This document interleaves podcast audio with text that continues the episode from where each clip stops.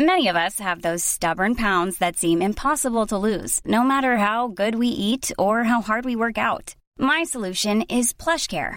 PlushCare is a leading telehealth provider with doctors who are there for you day and night to partner with you in your weight loss journey. They can prescribe FDA-approved weight loss medications like Wegovy and Zepbound for those who qualify.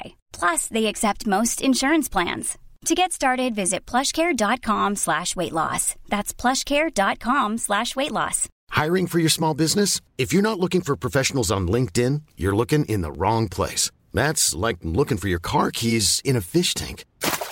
LinkedIn helps you hire professionals you can't find anywhere else, even those who aren't actively searching for a new job but might be open to the perfect role. In a given month, over 70% of LinkedIn users don't even visit other leading job sites. So start looking in the right place. With LinkedIn, you can hire professionals like a professional. Post your free job on linkedin.com/people today.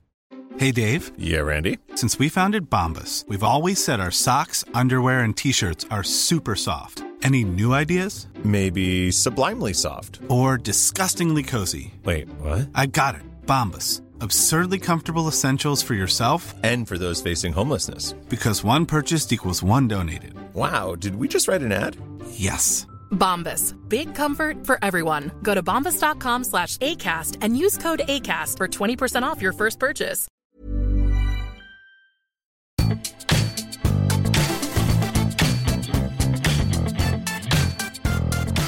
Welcome back to Crypto Savvy The Essentials, brought to you by Hashkey Group. Now, every week we speak to marquee names from different sectors of the digital asset landscape as we aim to help you become familiar with the more mind-bending and perplexing topics in this space and truly become crypto-savvy. Now, in this episode, we catch up with Kunal Kanodia, who is Senior Director Product Strategist of Hashkey, who's also my colleague, who will break down the intersection between TradFi and crypto, as well as what are some of the products out there in crypto that kind of mirrors those in TradFi space and what's missing. Stay tuned and hope you enjoy the show. You're listening to Crypto Savvy, the show that demystifies digital assets and uncovers all things cryptocurrency. Brought to you by the Hashkey Group, a leader in financial technology and digital asset management. Welcome back to Crypto Savvy The Essentials, brought to you by Hashkey Group. Now, when I say welcome back, I do mean welcome back, because it's been around 6 months since our last episode on the show, and we're back better than ever.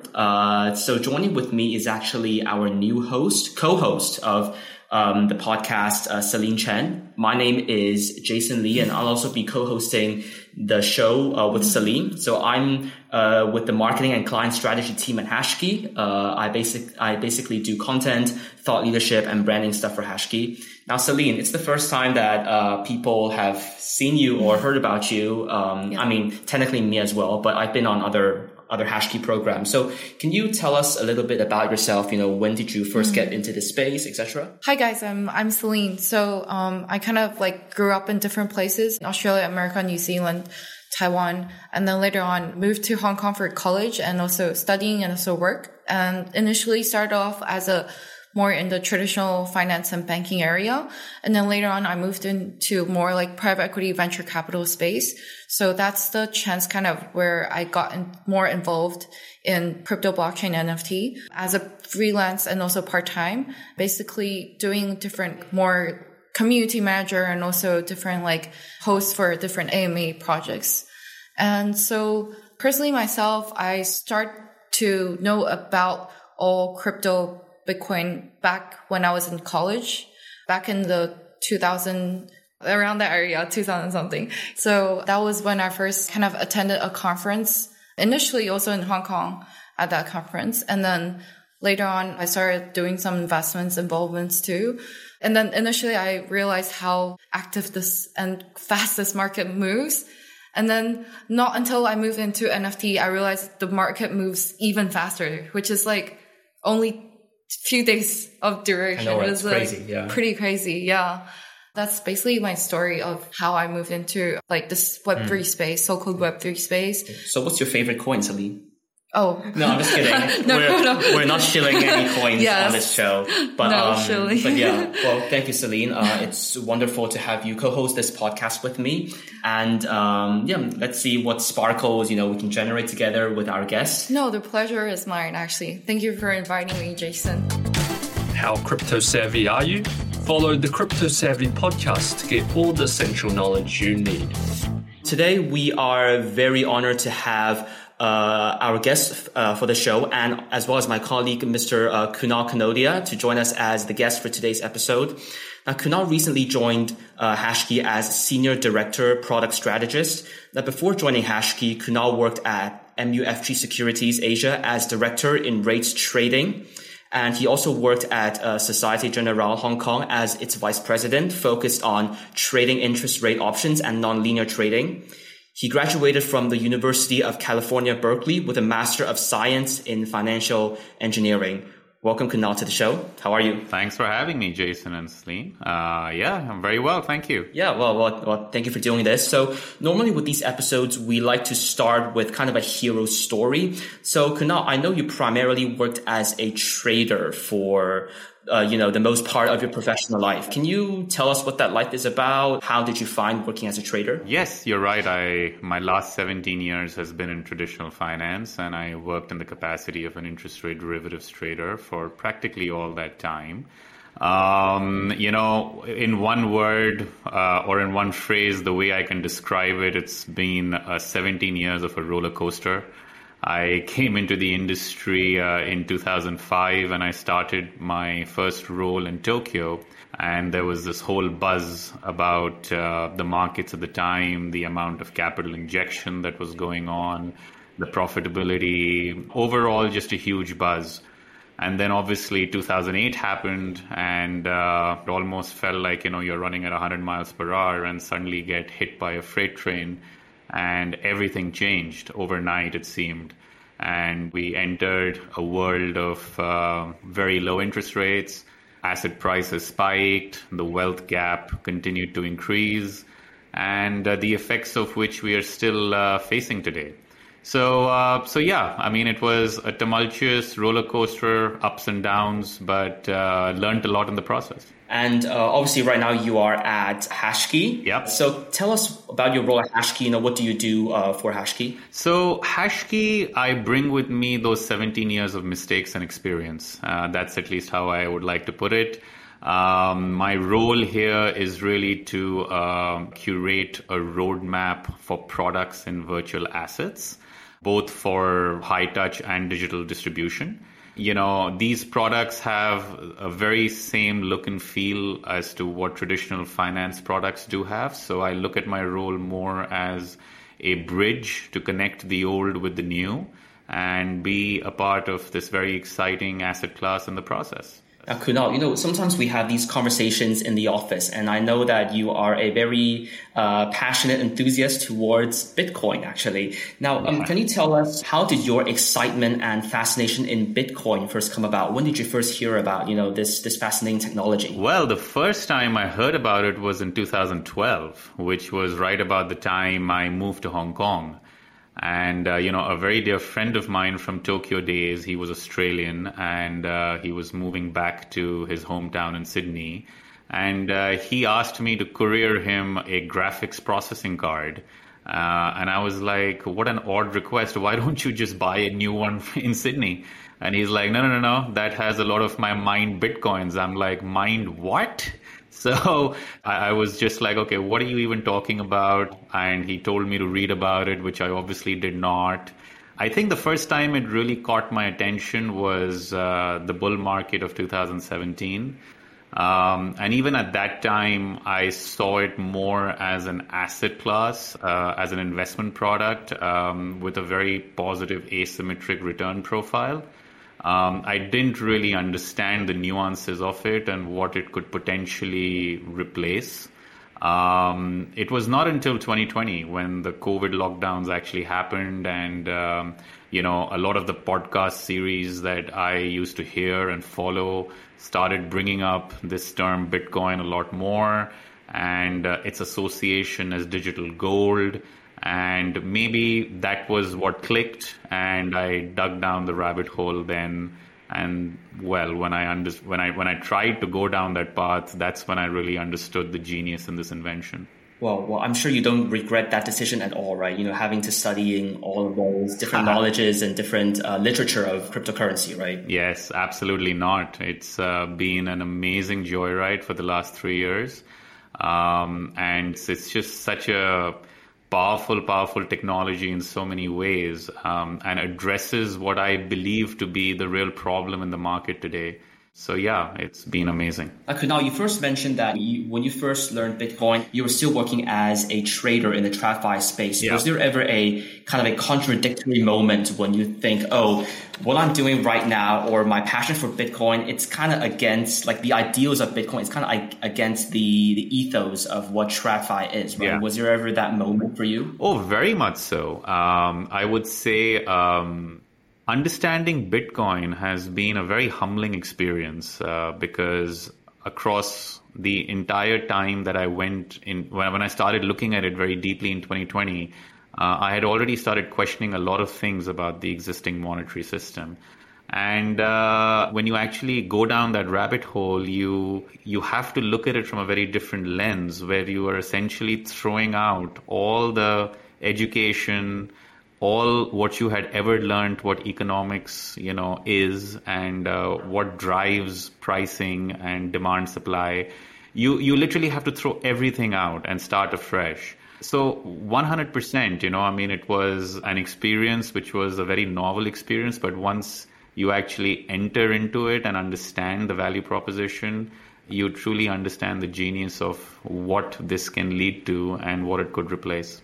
Interesting enough that you mentioned that when you first started learning Bitcoin, it's something that was never taught at school. But fast forward 2022, we've seen like lots of colleges and education institutions actually have started classes, teaching people what Bitcoin is, what blockchain is. And in fact, a couple of weeks ago, Polytechnic University here in Hong Kong actually just announced an upcoming metaverse postgraduate program next year. So I guess that just goes to show how far this industry has come, right? Even the only professor in MIT also founded their own public chain, Algorand Foundation. The Algorand Foundation, that's correct. Sylvia Micali. Yes, that's correct. Yeah. No, I think this will only increase and get more and more expanded. At the moment we are only seeing, at least when I started taking this very seriously, I'd actually done an online course from Oxford University to understand the very basics of blockchain. But yeah, and maybe 4-5 years, not even 4-5, maybe 2-3 years down the line, we may see a proper 4-year degree in blockchain. This is how fast the industry is actually growing. And, it touches a lot of areas. That is also, doing peer-to-peer transfer of value without a trusted third-party intermediary is a very powerful concept. And, now you build smart contracts into the equation, you can literally touch every industry. So it has wide-reaching consequences, and it changes everything about how we interact with systems, with the world today. Obviously, you are an ardent supporter of Bitcoin. Are you satisfied, or what are your thoughts on the development and growth of Bitcoin so far? We've seen Bitcoin being adopted as legal tenders in El Salvador and potentially many other countries in the future. We've seen public companies actually incorporating Bitcoin into their balance sheets, etc. What are your thoughts on Bitcoin's development after all these years? Very happy with the adoption. We should look no further than the adoption of the internet in 1995. You can draw very, very strong parallels with how the adoption curve in Bitcoin is going. I did not expect Bitcoin to become legal tender in a sovereign nation this quick, but it's a stark reminder that Bitcoin is both an asset and a network. And, if a large proportion of your GDP is actually coming from foreign remittances, then it actually makes a lot of sense to adopt Bitcoin as a network. So, Kunal, a lot of different investments product right now in the crypto market, they really mirror traditional TradFi products. So Could you kind of give us an overview of what the current market landscape is like, and also what are the developments that is going to happen? Yeah, very much so, Celine. So yes, a lot of the products that are out there today take their cues from traditional banking and traditional finance, but there are a lot of innovative products as well. I mean, if you look at a perpetual future, this is not something we even have in traditional markets. And what a perpetual future really is buying spot on margin, which and because of that feature, it's a very good indicator of instantaneous funding. Then, you know, the explosion of DeFi that we saw in 2021, you know, saw this emergence of liquidity pools. Liquidity pool is not a new concept at all, but, you know, when you kind of wrap smart contracts around it, the kind of innovation and financial innovation, I would say, that you can actually do is just mind-blowing. The fact that you can yield farm, yield aggregation, these are exciting stuff. And then obviously, you know, on the funds aspects, we started seeing a lot of these kind of GBTC style products come in. That was the very first one. Now we're seeing a lot more future-based ETFs come in as well. A lot of funds now have started giving a lot of a bigger array of diversification to the crypto universe. And also a lot of quant strategies have emerged, you know, which are giving exposure to the spot future arbitrage and amongst other things. So I honestly feel that the market is developing very, very quickly. We still have a long ways to go.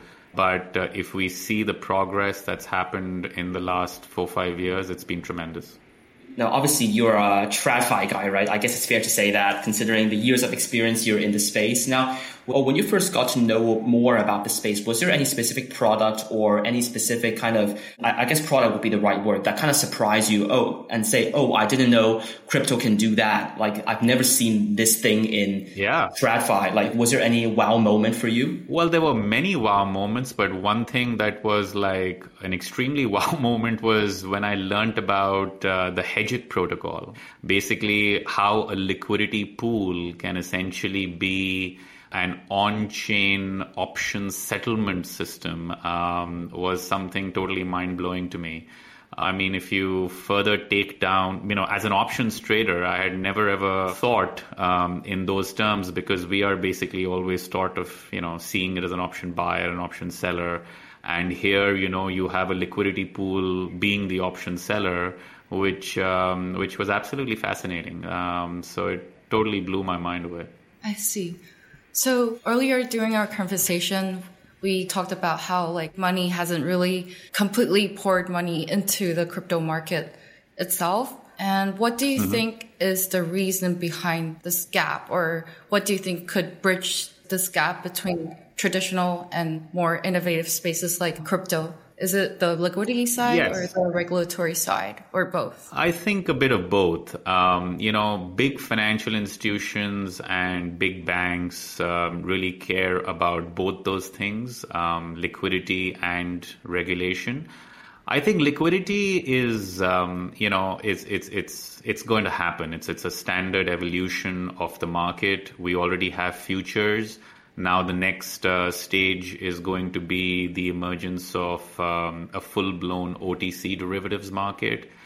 If I was to take cues of what we saw in the fiat world, you know, this futures eventually led to the emergence of short-dated forwards, and then forwards essentially led to the emergence of swaps.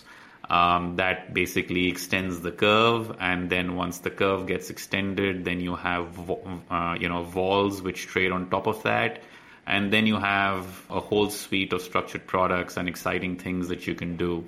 So I sense the same thing happening here. A few major banks are already setting up crypto trading desks to basically deal in non-deliverable forwards. So the path that I mentioned is probably the path that's going to happen even in the crypto space. And then you have corporates. Corporates are a totally different beast, and you know, I have my own theory, but I think it's a regulatory angle as to why they're not getting involved. Yeah. Could you please elaborate more on this regulatory part that you just mentioned earlier? Yeah. So in the United States, you have something called the FASB accounting standards, right? And in FASB accounting standards, they treat crypto as an indefinite intangible. What does that even mean? That means that crypto in your balance sheet is treated the exact same way as a fine work of art, in it that you can never mark it up, you can only mark it down. So big balance sheets and pristine balance sheets with abundance of cash, like the likes of Apple, Google, Amazon, I, for one, don't believe that they don't understand the value proposition of this. I honestly feel that they haven't come in because of this actual accounting standard rule. And the only way to realize the value and indefinite intangible accounting standard is to actually sell it. And once you sell it, it becomes a taxable event. So as we speak about this, you know, only last week we heard, it actually hit the wires, that FASB is seriously looking into moving this to fair value accounting. And a decision is about to take place before the end of the year. So let's keep our fingers crossed, because if that happens, it actually opens a very, very big door for corporate inclusion. I see. Speaking of TradFi and also crypto trading, what do you think would be the difference in the mindset and when it comes to these kind of strategies? I would say that the fiat markets over the last decade have also evolved quite a lot, and the most liquid derivative instrument in the fiat world is dollar swaps. And would you believe it, 30% of that entire market is actually a computer. So it's actually an algorithm, which is the largest single market maker there. And I think in crypto world as well, the institutional trading is very technical driven. And I see very, very similar pattern recognitions and very similar style of trading that we use in the traditional finance world being applied here as well. What is interesting, though, is in the crypto world, we don't know yet how the asset actually behaves. Is it a security? Is it a commodity? Is it FX? Is it equity? Or is it a hybrid of it?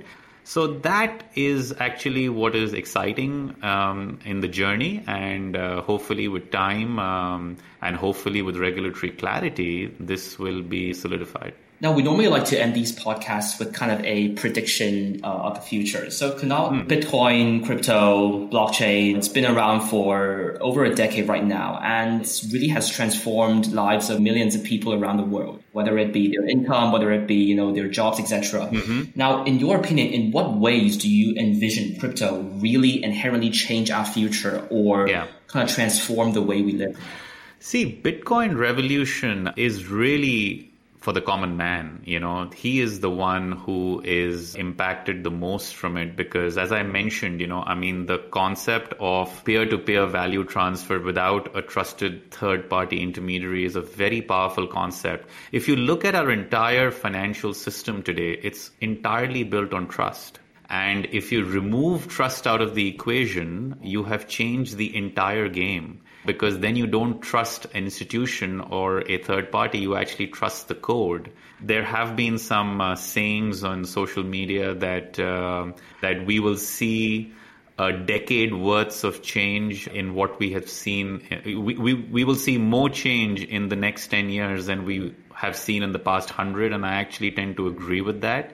Especially in the breadth and scale of where, you know, we are today and the industries that it is touching, it is absolutely enormous. I would like to end with a very famous book written by George Orwell, 1983, where he predicted the emergence of a very dystopian world. I am actually so bullish on this technology that I would say that by 2083, we will see an emergence of a very utopian world thanks to this technology. Well, thank you so much, Kunal, for being on the show. I think during this episode, we've learned that not only are you super supportive and super looking forward to the future of this industry, but you've also told us about the intersection with regards to TradFi and regards to crypto and the similarities between it. If you guys are listening this on audio, feel free to check us out on Spotify and on Apple or wherever you get your podcasts. Please do stay tuned for the next episode and see you guys. Thank you so much. Thank you so much, Kunal, for being our guest today. Oh, thanks for having me. Pleasure. Thank you for listening to Crypto Savvy, the podcast that delivers the crypto essentials, brought to you by the Hashkey Group.